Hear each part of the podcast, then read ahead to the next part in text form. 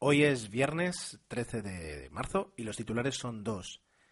La renuncia del jefe de policía de Ferguson parece ser no suficiente para calmar a los manifestantes eh, de esa ciudad y por otra parte la disminución del ébola presagia otros males. Como bonus tenemos Disney anuncia oficialmente Frozen 2.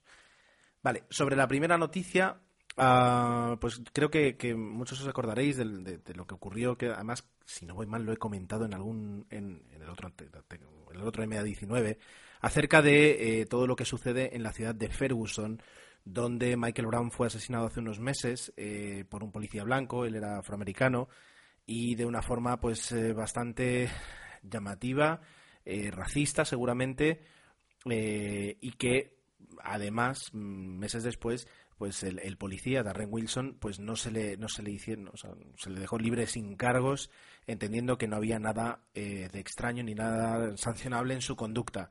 Eso ha llevado a, muchas protestas por parte de los ciudadanos de la ciudad de Ferguson y eh, bueno pues un, informe del Departamento de Justicia esto creo que lo comenté si no voy mal un, informe del Departamento de Justicia pues confirmaba que estadísticamente eh, las paradas a, conductores eh, las paradas a conductores afroamericanos las sanciones a conductores afroamericanos eran muy superior a lo normal teniendo en cuenta la media del 67% de población afroamericana de Ferguson bueno, pues ayer por la noche hubo muchas protestas, eh, llegaron a dispararse a policías que están heridos, dos, uno con un tiro en la cara, uno otro con un tiro en el hombro. Eh, y todo eso eh, lo, que, lo que está dejando claro es que el pueblo no va a permitir que eso quede así.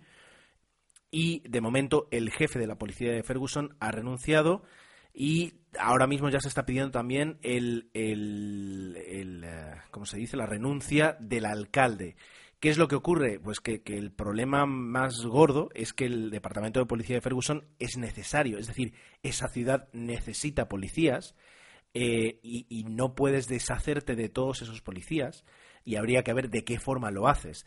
Eh, se barajan diferentes opciones, como por ejemplo eh, traer a toda una cúpula de la policía nueva para que reorganice, reforme con formación y reforme haciendo cambios a, la policía actual para garantizar un trato justo a todos los ciudadanos.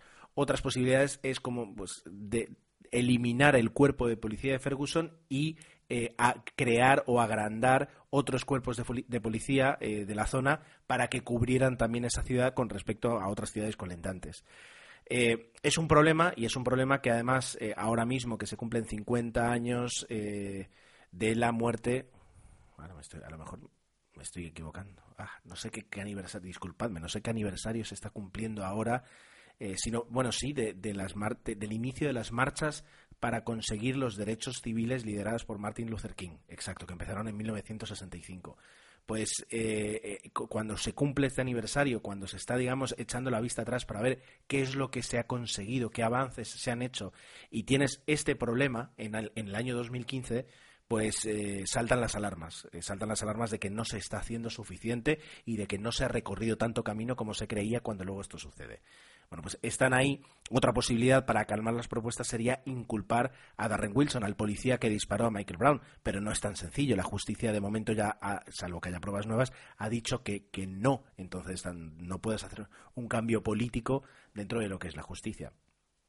Pero bueno, eh, es interesante cómo eh, en Estados Unidos, y ya digo, y esto todavía lo, cojo de cuando estuve allí, eh, estas noticias son noticias de portada, se lo toman muy en serio y son conscientes de que existe, existen problemas raciales graves en muchos puntos del país. Es decir, el, racismo sigue muy vigente en Estados Unidos, fíjate, 50 años después de que el pueblo afroamericano se pusiera de pie y dijera basta.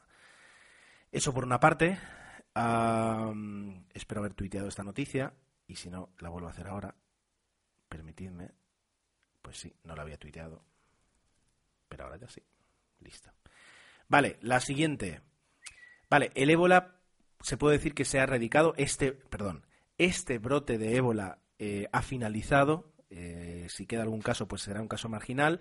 Pero ¿cuál es el riesgo ahora? El riesgo ahora es que se ha dejado a miles de niños y de jóvenes con sus defensas muy bajas. Eh, niños y jóvenes que además su alimentación no va a ser excelente y que por tanto no van a recuperar de una forma rápida y excelente como los que aquí se toman pues cereales, ocho, cereales con ocho vitaminas y hierro, etcétera, etcétera, les va a costar mucho recuperar esas, defensas y, por tanto son personas muy propensas a volverse a enfermar. Entonces, eh, según la noticia aquí que de Associated Press de hoy, bueno, de ayer 12 de marzo, el ébola desbarató las inmunizaciones infantiles en Liberia, Sierra Leona y Guinea y eso deja cientos de miles de niños más vulnerables como a infecciones como el sarampión que antes de la reciente epidemia, eh, o sea, más, más, más eh, vulnerables que antes de la, de la epidemia de ébola.